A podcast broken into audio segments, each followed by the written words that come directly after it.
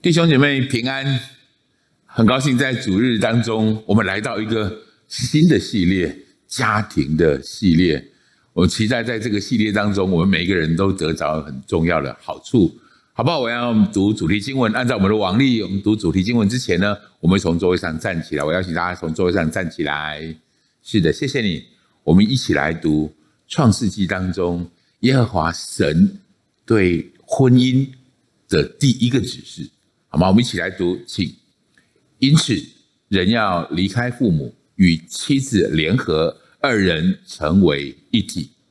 我们一起低头来祷告。天父，谢谢你，谢谢你设计了家庭，谢谢你设计了呃婚姻，谢谢你让我们在这个地方可以聆听这样美好的讯息。祝福我们每一个人，每一位线上的弟兄姐妹，每一个正在堂点当中的弟兄姐妹。我们可以在家庭当中得着你当初计划的时候那个最美好的样式。谢谢主，恩膏我们在这里传讲的，祝福我们所聆听的，都在你美好恩典的旨意之下。奉耶稣基督的名祷告，阿门，阿门。请坐，坐下，同时跟旁边说，很高兴看到你。是，如果你旁边有人的话，让我们带着欢喜、快乐、庆贺的心来度过每一个主日。每一个主日，神的话语会放在我们当中，成为我们脚前的灯，成为路上的光。我觉得这是何等奇妙的恩典！这个系列是我个人最喜欢的系列。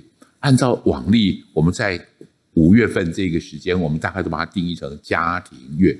我们会专注在家庭这个主题上。为什么每一年年复一年的不停重复这件事？因为家庭很重要。我再说一次。家庭很重要，为什么家庭很重要？家庭是上帝为我们预备的，预备来到这个世上为我们所预备的，也是上帝最美好的这个设计。我们被安排在家庭当中来到这个世界，所以我们认识这个世界是从认识家庭的成员开始的。这个家庭的成员，这个家庭给我什么样的氛围？怎么跟我介绍这个世界？由家庭的成员帮助的，所以为什么我说家庭很重要？重要的一件事情是，这整个世界的人们是充满善意的，或是充满恶意的、恶意的。这是从家庭当中我们开始慢慢学会的。你刚开始探索这个世界的时候，你所探索的是这个家人。你觉得这个世界是美好的，还是人心是险恶的？家庭在给我们这个初步的印象。当然。我们会因为随着年纪增长而改变，但是这是第一个放在我们幼小的孩子成长的过程当中非常重要的一个时刻。另外，关于人与人之间的关系，你在群体当中，你是一个重要的存在，还是你是一个可有可无的人？你在身边的这些人们，是彼此扶持的同伴，还是互相增进的敌人？另外，你在这个世界，你是这个世界的中心，地球是绕着你转的，还是你觉得你完全是一个附庸品，可有可无呢？这一些概念，这一些一开始就存在我们里面的概念，认清自我、我的归属感和我的定位感，这件事情，其实都是由原生家庭当中开始带领我们去看见这样的事物的。家庭有一个很重要的事物，帮我们认清这个、认识这个世界。所以我发现，在现在越来越少子化的环境里，有一个很大的、呃，很大的问题是，许多的孩子成长过程当中，他就是家里面的中心，几乎爸爸也好，妈妈也好，爷爷也好，奶奶也好，是围着他转的。围着他转的，每一个人都在为这个孩子，为了孩子以后有出息，为了孩子以后有能力，把大量的精力时间放在这个孩子身上。于是，许多的孩子也开始养成，就是这个方式是被被建构起来的。他认为他就是所有人服侍的对象，这其实是对孩子，或者说应该这么说，对人一个最大的伤害。如果这些许多社会上面的问题，许多社会事件的主角，你追根追本救源，都会发现一个共同点，那就是一个破碎的、一个不健康的家庭。如果一个社会事件当中那些这些我们无法理解的主角，通常它有归因一个原因，就是一个不健康的家庭。但是我想相反过来说，一个健康的家庭，一个一个有幸福感的人，一个充满幸福感的人，你归归根他的原因，也一定有一个共同的原因。那个原因就是有一个健康、美好、温馨的家庭。也许是他原生的家庭，也许这个家庭是他自己建造的家庭。我想特别提出来的是，也许这个家庭是他配偶的家庭，也许这个家庭是他很好的朋友的家庭，他一样在这里面可以受到很特别的益处。家庭对人也许这些破坏性是很大的，如果一个不健康的家庭，也许是破坏性很大的。但是弟兄姐妹们。有一件非常重要的事是，如果一个健康的、温馨的、充满上帝恩典跟旨意的家庭，它带来医治、带来恢复，会带来翻转，这是极有盼望的事情。所谓好的家庭，一个对的家庭，我这么认为，家庭最重要的事是帮助人们有一个归属感，我属于这个家。这个家随时有我的位置，这个家随时我跟他们跟这个家保持有这样的连结，归属感是何其重要的一件事。上帝设计设计家庭，让我们在家庭当中成长长大，让我们跟父亲、跟母亲、跟兄弟姐妹有美好的这个连结。是的，关系的连结是归属感的来源。人是活在关系的。连结当中，这个归属感何其重要！圣经里面有一路加福音那个浪子回头的故事，里面有一个很重要的经文。那个浪子就是小儿子，他出门到外去，在外面挥霍了之后，在跟猪抢食物的时候，经文这样说：说他突然醒悟过来，说我父亲有多少雇工？他忽然醒悟过来，想起他的父亲。想起父亲的好，这是我说的归属感。即便他犯了错，即便他流浪在外，但是归属感帮助一个人回家，归属感也帮助一个人回到健康正确的关系里面来。所以我觉得这一个这个系列的主题何其的重要，何其的重要！我们要在这一个主题当中好好去思考，好好去。探讨家庭，特别温馨的家庭，在我们的群体所在的位置当中，我们如何在里面可以有更多的建造？家庭这个主题很重要的一个根基是由婚姻结构而成的。家庭通常由婚姻建构而成，所以当我们谈到婚姻这件事情的时候，我们回到今天的主题经文里面来。这个主题经文说。因此，人要离开父母，离开父母，与妻子联合，二人成为一体。今天我们的主题如果要来谈如何经营婚姻，建造温馨的家，我觉得我们从这个经文开始，我们从这个经文去思考，根基在圣经当中关于婚姻的这个教导上，我们一起来探讨，来学习如何建造一个美满的婚姻，而可以建造一个温馨的家庭。所以我今天的第一个标题要给你的是：我们第一件事，在跟妻子联合之前，要先学会独立。人需要从原本的家庭当中独立起来，成为一个一个独立的人。人有时候为什么没办法离开？不能离开，通常有两个原因。第一个原因是我自己不想离开，因为家里太舒服了，一切都有人供应，一切都有人打点。我不必负担太多的责任，我永远我当个孩子，就是我已经习惯依靠爸爸，依靠妈妈，不管在呃生活上，在经济上，如果我无法离开，我就没有办法真实的独立。离开其实一个很重要的事情是翻转这件事。我原本依靠父母亲，我要慢慢的开始学会我如何依靠上帝。这是一个人长大成熟的过程，长大成熟的这个过程。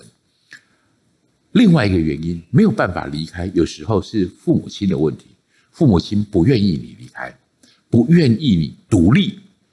有一些父母亲，我想这是我们大部分父母亲，我现在自己也正在这些方面的挣扎，我必须常常提醒自己，当我的孩子开始长大之后，有一天。我需要帮助他们独立。换一句话说，这样说可能有点不是很很令人舒服，但是我觉得这是真实的事，就是我需要帮助我的孩子们有能力离开我，有能力独立。他们以前可能依靠爸爸、依靠妈妈，现在他们更需要的是依靠上帝。我知道这对许多人来说这是很不容易的，特别有时候这样子的独立跟离开，在。许多的呃特殊的家庭里面啊、这样的离开会被定义成不孝，会被定义成就是抛弃？我再强调一次，我并谈的并不是圣经当中说离开父母绝对不是抛弃父母的意思。我们待会会来看这样的经文，但是离开代表一个很重要的主题：一个健康、独立、快乐的人，你才能够找到另外一位健康、独立、快乐的人。我再说一次。一个健康、独立、快乐的人，才能够找到健康、独立、快乐的人。我常对青年的弟兄，在在进入婚姻前的弟兄姐妹们，在寻找配偶以前，你在找到另一半以前，你自己先成为对的这一半。你可以独立、自主、快乐，你就能够找到另外一个独立、自主、快乐的人。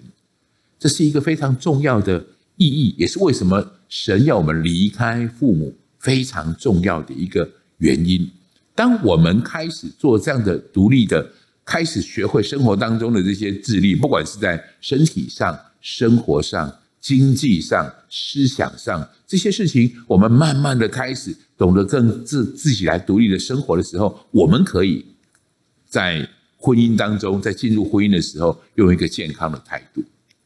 但是，请不要误会这件事，并不是圣经当中。我刚刚提过很多次，我很担心我漏掉这个事情，我很担心你听错了这件事。也就是说，圣经说人要离开父母，并不是神要抛弃父母，要舍弃父母的意思。我们现在读这个经文，以佛所书里面六章二到三节的这个经文非常的重要。要孝敬父母，你就事事亨通，在世上享长寿。这是第一条带着应许的诫命，请注意，这是诫命。他带着应许，有长寿的应许，但他就是个诫命。诫命跟爱跟顺服一样，是一个诫命，这是一个规定。什么规定？你要孝敬父母。所以圣经的意思是这么说，并不是你的父母以前的作为很好，配得你孝敬，所以你开始孝敬他，并不是你的父母值得你的尊敬。或是你的岳父岳母，或是你的公公婆婆，值得他们的行为值得你尊敬，你才孝敬他。不，圣经不是这样说的。圣经说这是一个诫命，换句话说，这是一个命令。我想花点时间在这事情上，因为有时候人在成长的过程当中，家庭应该也一直是一个建造的地方。如果这里面出了什么样的错，让神有能力去恢复这样的方式，如何恢复这个方式？用上帝的法则，把耶稣的真理带到你的家庭来。也许你还不能带到他的身上去，对方的身上去，你可以带到你自己的身上来。所以我要送你这句话：你可能没有办法掌控他们对你的行为，但是你可以掌控回应他们的态度。你可以掌控的是这个态度。帮助自己在这件事情上顺服神的教导，顺服神的带领。所以，与父母之间的孝敬，这在年轻时期，在他们啊青壮年的时候，和他们年纪老迈老迈的时候有很大的不同。当然，首先从现在开始，我不晓得过往的日子是如何，但是现在开始，把你的态度，先把慈颜悦色的态度拿出来。下个礼拜就是母亲节了，也许这正是我们表现我们的态度很重要的时刻。但是我想说的是，除了态度之外，如果他在经济上，特别生活的经济上需要供养，弟兄姐妹们，我们小的时候，我们的父母亲供养我们，等他们年纪大了，他们没有办法再工作了，也许有些人就是有些有些长辈，可能到老年的时候，呃，特别需要照顾，在特别在经济上需要照顾，你需要尽你所能的去帮助、去照顾他。这是圣经给我们的教导，这是圣经在带领我们学会很重要的一个真理，所以让我们在这个真理当中学会这样的态度。当然，在你长大之后，我应该这么说，在你婚姻经营了一段时间之后，也许你的角色转换过来，你是个父母，像我现在这个样子。我们先来读这个经文，我们读以佛所书的这段经文来，请你们你们做父亲的。不要惹儿女的气，只要照着主的教训和警戒养育他们。照着主的警戒和教训来养育他们，也就是我们刚才所提到的这些事，你要帮助他自立起来，帮助他独立起来。所以我要奉劝所有已经有结婚的孩子的家长们，不要送他们太贵重的礼物，不要送他们太大的礼物。不要在他们有一点挫折、不容易的时候的时候就立刻出手帮忙。你太多干预他们，你太多介入他们，反而并不是帮助他们。有时候我们需要在这些事上有点这样的取舍啊，有点这样的一个取舍。我们这些做父母亲的，不不惹儿女的气，我们要照着主的教训去带领他们，去去教导他们，帮助他们。有一个非常重要的理由。让他们更加成熟，让他们更靠近天赋，让他们原本对家、对金钱的依赖，转而改到对神的依赖。这是一个过程，但是这是一个得到最大祝福的过程。我听过一句话，我觉得很值得我做父母的人好好思考的是：什么是孩子？并不是指那些年纪比你小，或是你特别需要照顾的人。有时候我们看待孩子，需要了解的是，就是孩子指的是在我们死了以后，他还要活很久的人。这句话让我很很震撼。我听到这句话的时候，事实上对我有一个很大的呃震撼和调整。孩子是什么？是在我死了以后，他还需要活很久的人，要帮助他能够依靠神，而不是依靠父亲。或是依靠母亲，了解了离开，了解了独立之后，我们来谈这件事。联合，夫妻要一起经营，一起经营身心的联合。联合是一个过程。这个标题里面有的空格，请各位填上联合。但是我能不能，请你在“经营”这两个字上特别做上记号？联合是需要经营的，需要规划的。联合是有想法的。首先，婚姻有很重要的事是共同成长的共识。当我们开始进到一个婚姻当中去之后，我觉得最重要的一件事情是，婚姻的目的不是帮助别人来适应我，婚姻的目的也一定不是改变别人。婚姻的目的，让两个人可以融合成为一体。最重要的是融合，我喜欢这句话，融合成为一体，表示你跟我都有需要改变的方向。我在我现在五十多岁，我认识很多很多的夫妻，我发现一个健康、快乐、可以持续走下去的夫妻，他们都有一个非常重要的共识，那就是我愿意成长。我指的特别是指我愿意在婚姻里成长，也就是我是可以改变的，我是可以改变的。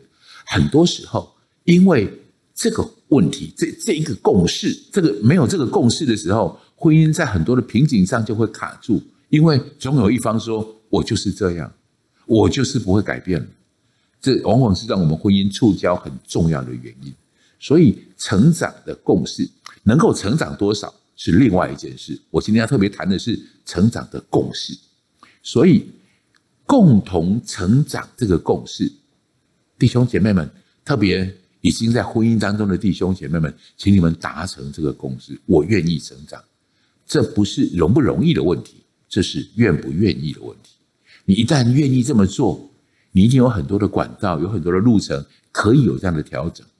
到教会当中来聚会，参与在夫妻的恩爱营、夫妻的讲座、夫妻的很多教会里面有很多关于这样家庭的事工，你一定可以学会到对的技巧、沟通的技巧，还有。呃，吵架的技巧、和解的技巧，你可以学会这些非常重要的事。但有一个很重要的共识，就是我可以改变，而且我也愿意为你改变。我特别把这件事拿在我们当中的第一件事、第一个提醒里面来，因为我觉得这是所有问题当中最重要的一件事情。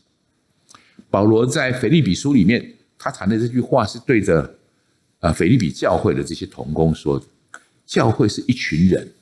所以他是对着一个团队说的：“这个世界上对你而言，对你对我而言最重要的团队，如果你结婚了，请让我告诉你，你的配偶就是你最重要的团队。你们首先会是个团队，你们才可能融合成为一体。”我们来读一下腓立比书这句话，保罗对一个团队里面这样教导的话，好不好？来，我要求你们要有共同的目标，同样的爱心，相同的情感。和一致的想法，好让我充满喜乐。共同的目标，同样的爱心，相同的情感，一致的想法，这些都是你需要调整过后才有的结果。这些都是我可以改变，我可以进步，我愿意改变造成的这个结果。所以弟兄姐妹们，让我们在这件事情上学会得到这个最重要的这个事物。第二件事情。我觉得在我们处理联合这件事，你要考虑一个很重要的事，叫属灵的联合。属灵的联合，什么叫属灵的联合？灵是一件不容易解释的问题，它可超越精神层面层面，超过思想层面这样的一个事物。灵的结合是独占性的，独占性的，常常把耶稣把我们跟耶稣的关系比喻成这种灵的关系。除我以外没有别神，这是独占性的。夫妻之间，这是独占性的灵的联合，他不能参与到别的地，别外人是不能介入在这件事情上面的。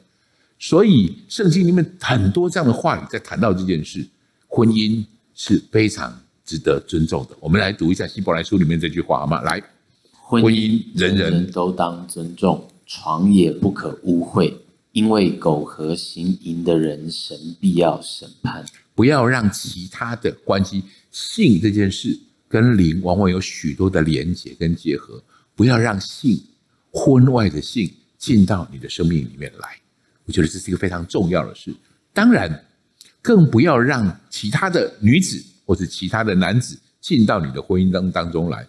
我曾经有弟兄姐妹这样问我说：“圣经当中有很多人呢、啊。”有很多人，他们都有两个老婆、三个老婆，甚至还有好几好几个妻子的。圣经并没有反对这样事的样子。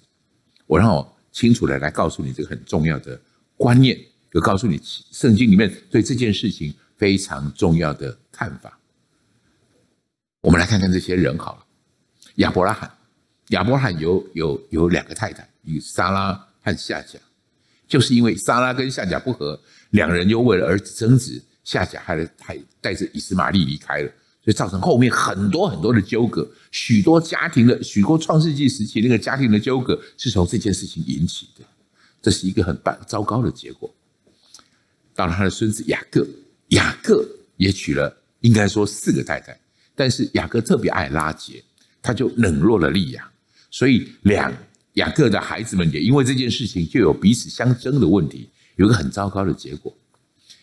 以利加拿他是撒母耳的爸爸，他特别爱撒母耳的妈妈哈哈拿，所以另外一个太太就事事跟他计较，是就是到这个家庭当中就有很多不容易的这种纷争开始出现。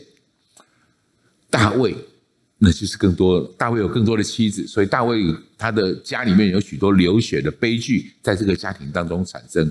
当然，我觉得最顶端的、最极端的，也许就是所罗门王。所罗门王的嫔妃有这么多，所以以至于所罗门王在虽然他是最有智慧的人，虽然他是很被恩宠恩高的人，但是在这件事情上让他跌落，让他有很多的这种代价需要付上。所以请注意这件事，圣经当中常常有很多糟糕的行为的描述，它是在警戒我们，警戒我们。我们来读一下哥林多前书的这句这段经文，好不好？来，请。他们遭遇这些事，都要作为见戒，并且写在经上，正是警戒我们这末世的人。好，这是警戒，所以有些事情是需要警戒的。这样，好，这是独一婚姻属灵的连结，这个独一性。请你帮助自己，确保自己有在这个独一性当中，让这个灵就可以真实的、更多的去连接。当然，如果可行，如果你们夫妻都是基督徒，都信主，都在主内的家人，我很恭喜你，这个是非常不容易、很难能可贵的一件事情。你们可以一起牵手，一起祷告，你们可以一起彼此分享灵修的心得。也许事情有很多，但是这件事。请你把它放在你们相处当中很重要的一个首位。我现在最享受的一件事情，就是跟我的妻子躺在床上，我们牵着手一起祷告的时候，这是一个非常重要，而且这是没有别人可以取代的事。所以这样的事情，让它成为我们很生命当中灵跟灵的结合很重要的一件事。所以，如果你们夫妻都是如此，请你可以，你可以开始这样做，这是非常重要的事情。如果我们只有一边信主，另外一方还没有信主，啊，这是一件困难也不容易的事。可是你知道吗？我不晓得这是不是我信主的原因。在我还没有信主的时候，如真就邀请我，应该说他要求我，让他睡着之后，我才能够离开我的床。我我通常很晚睡，他当然就是他早早就会入睡啊。那他要陪他躺在床上。躺一下的时间，这段时间他会牵着我的手开始祷告。也许他祷告，我那时候还不大清楚祷告应该怎么样做，而且我也还不在呃信徒的行列当中的时候，他就带着我这么做。我现在事后回想那时候的许多经历，我觉得在灵里，如真一直不停的在这些事情上对我建造，对我对我有很多的这种引导。也许这是我能够接受神很重要的一件事。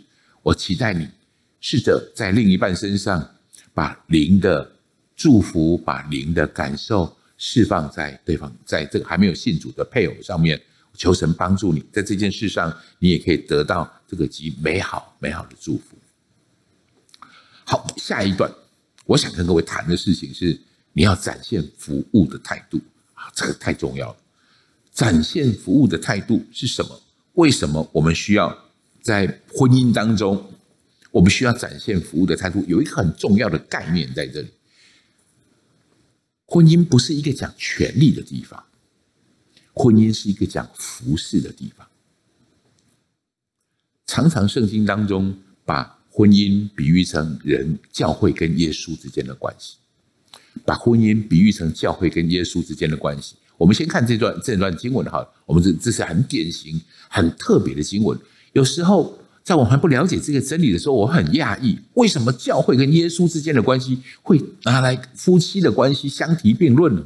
我们来看看以弗所书里面保罗是怎么说的，好吗？来，请教会怎样顺服基督，妻子也要怎样凡事顺服丈夫。你们做丈夫的要爱你们的妻子。正如基督爱教会，为教会舍己。丈夫跟妻子的关系，就像基督跟教会的关系。所以，婚姻的关键，并不是谁做王，谁做奴隶，而是我们是一个团队，我们一起分工，一起合作，合一或是一体的关键，就是我来服务你。耶稣做的这个非常重要的榜样，我们都知道，耶稣是教会的头，教会的元首。但是耶稣从来这个这一个能力或是这一个权力，从来不是耶稣要求得来的。耶稣服侍众人，耶稣服侍人。所以，当人们得到这样的服侍，当人们得到这样的爱，受了这样的爱感动，开始开始服侍耶稣。开始服侍耶稣，所以我想这样说：婚姻你不能要求权利。耶稣从来没有为自己要求什么权利，他反而说：“人子来，人子来不是要受人的服侍，乃是要服侍人。人子来不是受人的服侍，乃是要服侍人。耶稣是用这个方式服侍教会的。丈夫们、妻子们，我们也用这个方式来服侍我们的配偶。用这样的方式建造起来的家庭，才是一个真正合一、真正健康的家庭。耶稣先服侍了我们，而且一直服侍我们。我们因为受到这样的爱的鼓励，所以我们开始被调望起来服侍耶稣。这是一件非常特别也重要的事物。我们可不可以在这里面学会这个非常重要的事？不是在在婚姻当中争夺权利，我应该如此，或是你不应欺，你不能这样子欺负我，或是你如何如何？我相信有一件事有一次。跟如真的这个，跟我太太如真的互动这种当中，就是我自己的感觉，我自己的感觉，我好像被被欺负了，我就感觉很就是感觉很不舒服，很不舒服的时候，你就会想要反击。这个时候，我脑里面出现一句经文：耶稣说，如果有人打你的左脸，你就连右脸都伸过去。啊，那时候硬硬的把这句话吞下来，然后去翻圣经。说耶稣在什么状况下面说这句话？我很讶异。耶稣谈这个经文，他是他的对象，让我觉得很特别。今天想跟你分享这个这个事件，我们一起来读一下这句话，好不好？来，请。只是我告诉你们，不要与恶人作对。有人打你的右脸，你连左脸也转过来由他打。我那件事情之后，我吓了一跳，因为耶稣这是在讲恶人。我仔细想一想，有两个层面啊。如果耶稣的教导，如果你对恶人都如此，你对自己的配偶，更何况更要如此。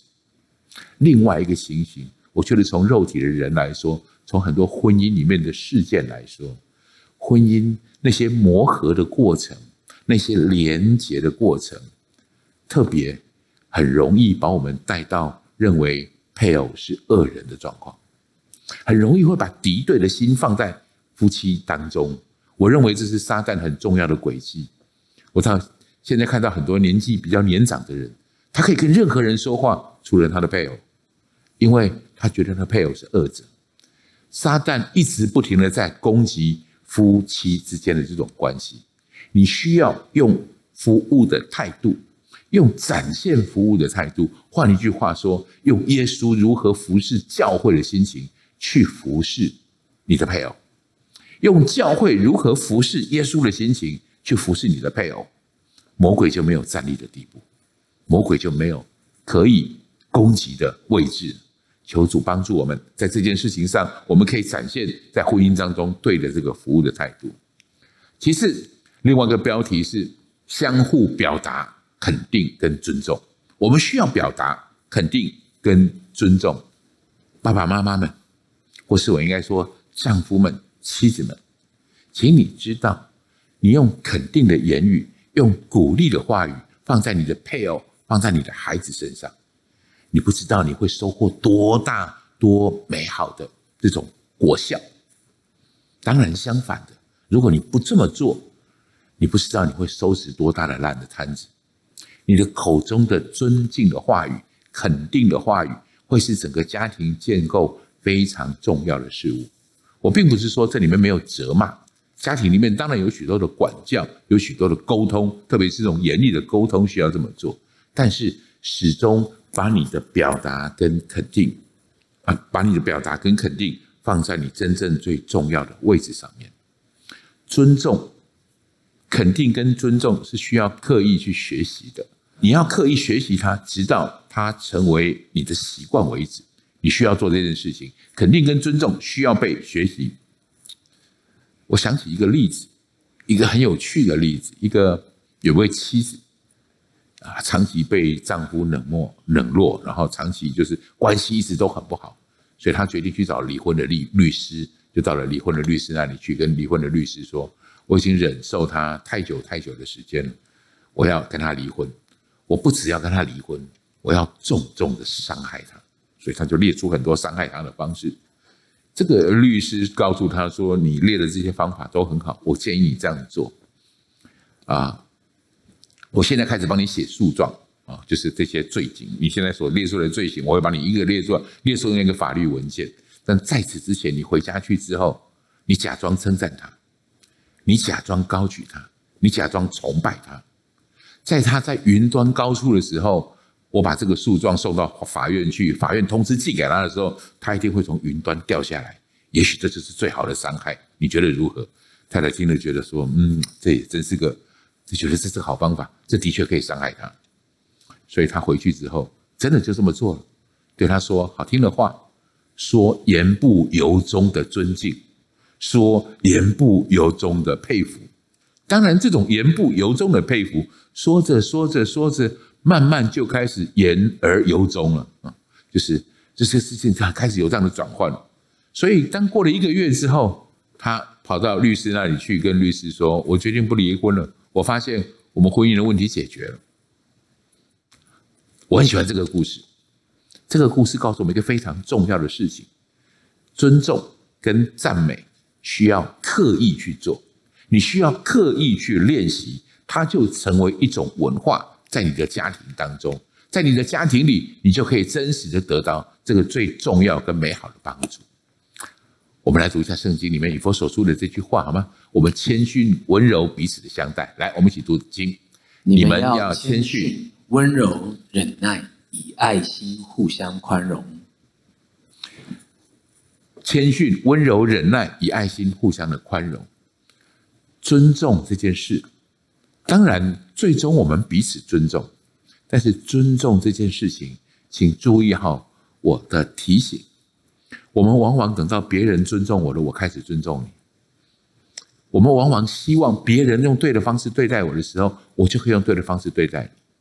但是夫妻不是讲权力的地方，夫妻也不是在争执权力的地方。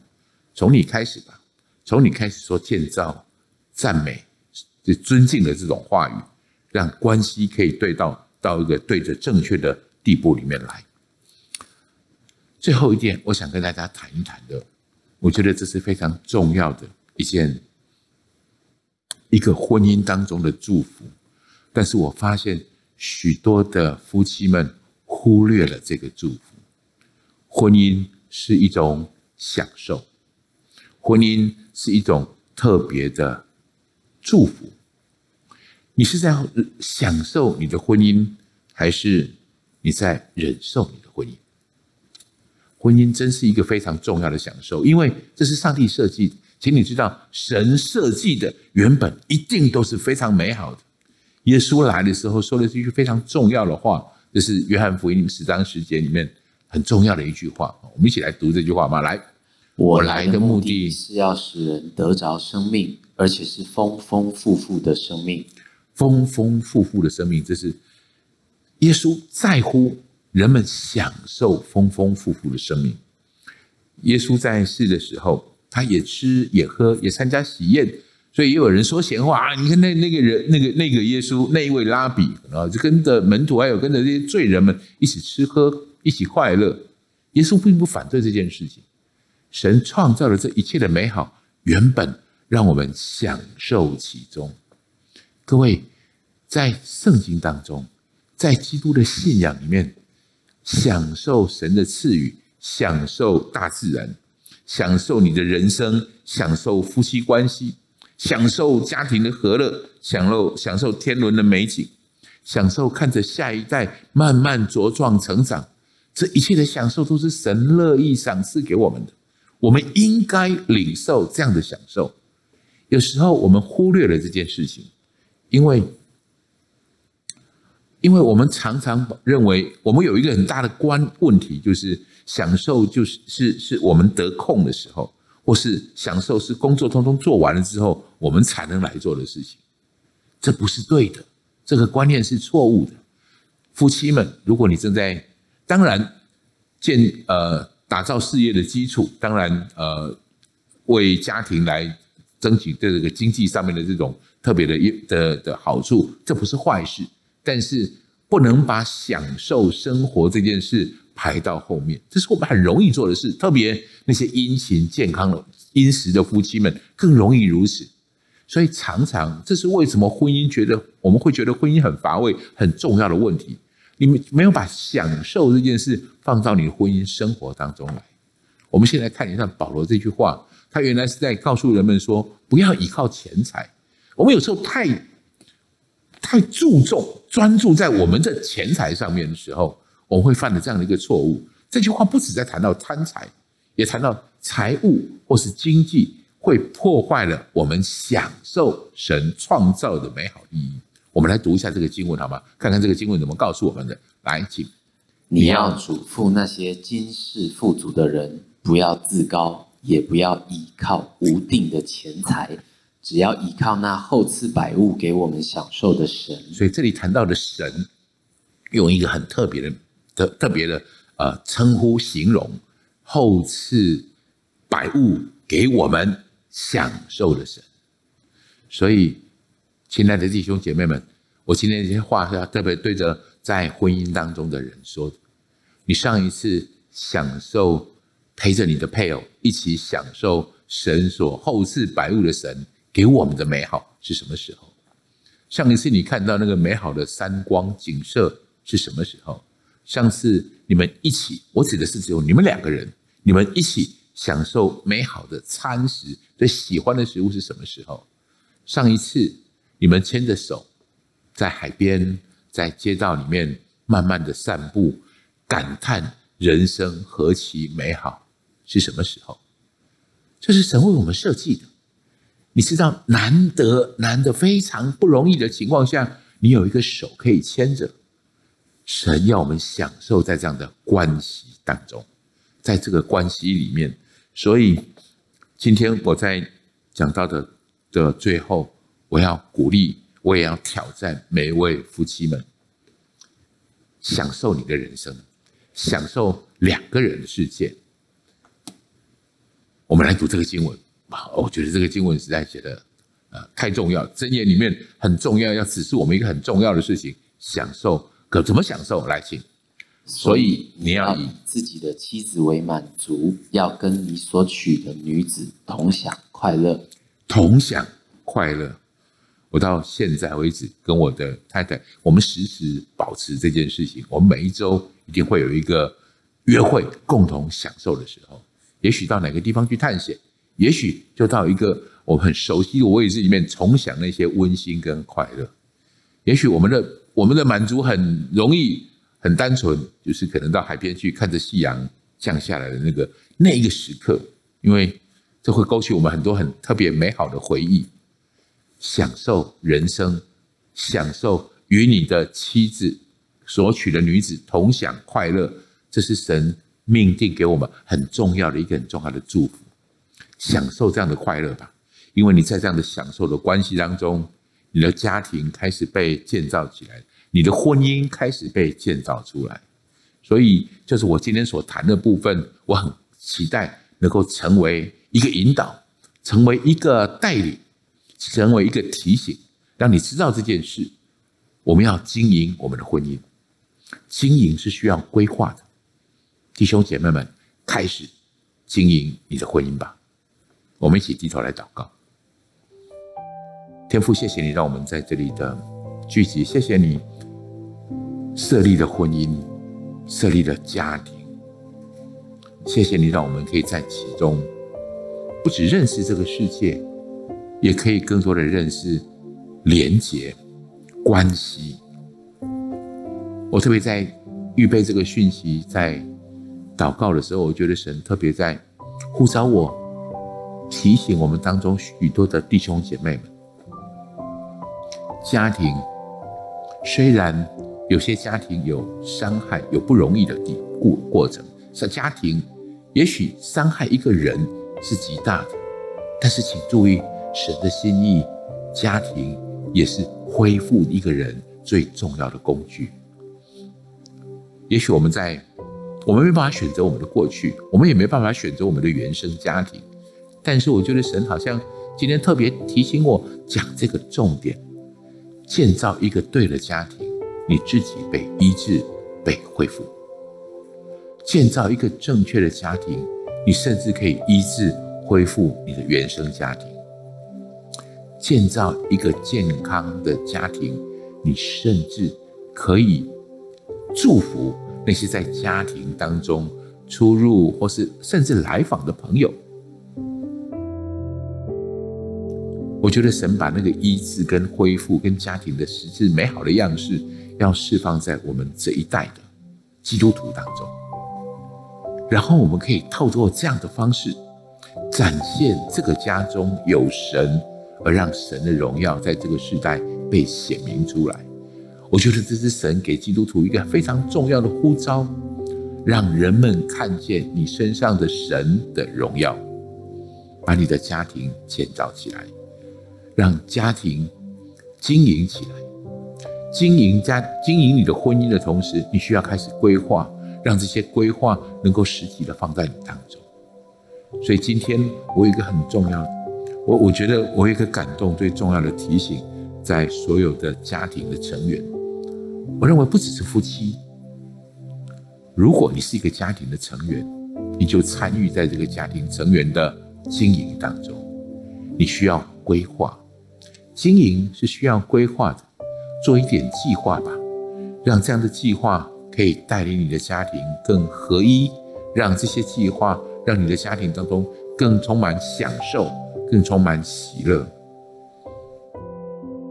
做比知道可能更重要，这是两个不同的路程。期待我们今天把知道或是了解家庭的重要这件事能够。啊，传递给你，但是如何去做，如何去执行这件事，就在你的手上，去吧，做吧，让你的家庭充满属于上帝计划恩典的美好。我们也许在线上，在奔堂点各个地方的家人，有有些新朋友在我们当中，也许你今天刚到教会里面来。我很恭喜你听到这个非常重要的讯息。是的，家庭跟教会，这都是上帝创造的、美好的，要祝福人类的。如果你很羡慕，你也希望我刚才所谈的这样的神，一个无所不能的神，在他凡事都能的这样的神，也能够成为你的家庭、你自己的帮助的话，我很乐意带你做这个祷告，跟我一起做这个祷告。也迎接耶稣进到我们生命当中来，所以请你跟我这样祷告，亲爱的主耶稣，亲爱的主耶稣，谢谢你让我认识你，谢谢你让我认识你。我现在要打开我的心，我现在要打开我的心，邀请你到我的心中来，邀请你到我的心中来，成为我生命的救主，成为我生命的救主，成为我的主宰，成为我的主宰。请你原谅我的过犯，请你原谅我的过犯，赦免我的罪，赦免我的罪，带领我前方的道路。带领我前方的道路，走在你美好的旨意当中，走在你美好的旨意当中。谢谢耶稣，谢谢耶稣。祷告奉耶稣基督的名，祷告奉耶稣基督的名。阿门。恭喜你，如果跟我做了这样的祷告，愿这位神，这位祝福我们的神，一样把他的祝福倾倒在你的身上，好不好？这是我们今天的主日的讯息。我还邀请大家从座位上站起来，我们一起来领受上帝的祝福。天父，谢谢你设计家庭，谢谢你祝福我们有建造美好家庭的能力。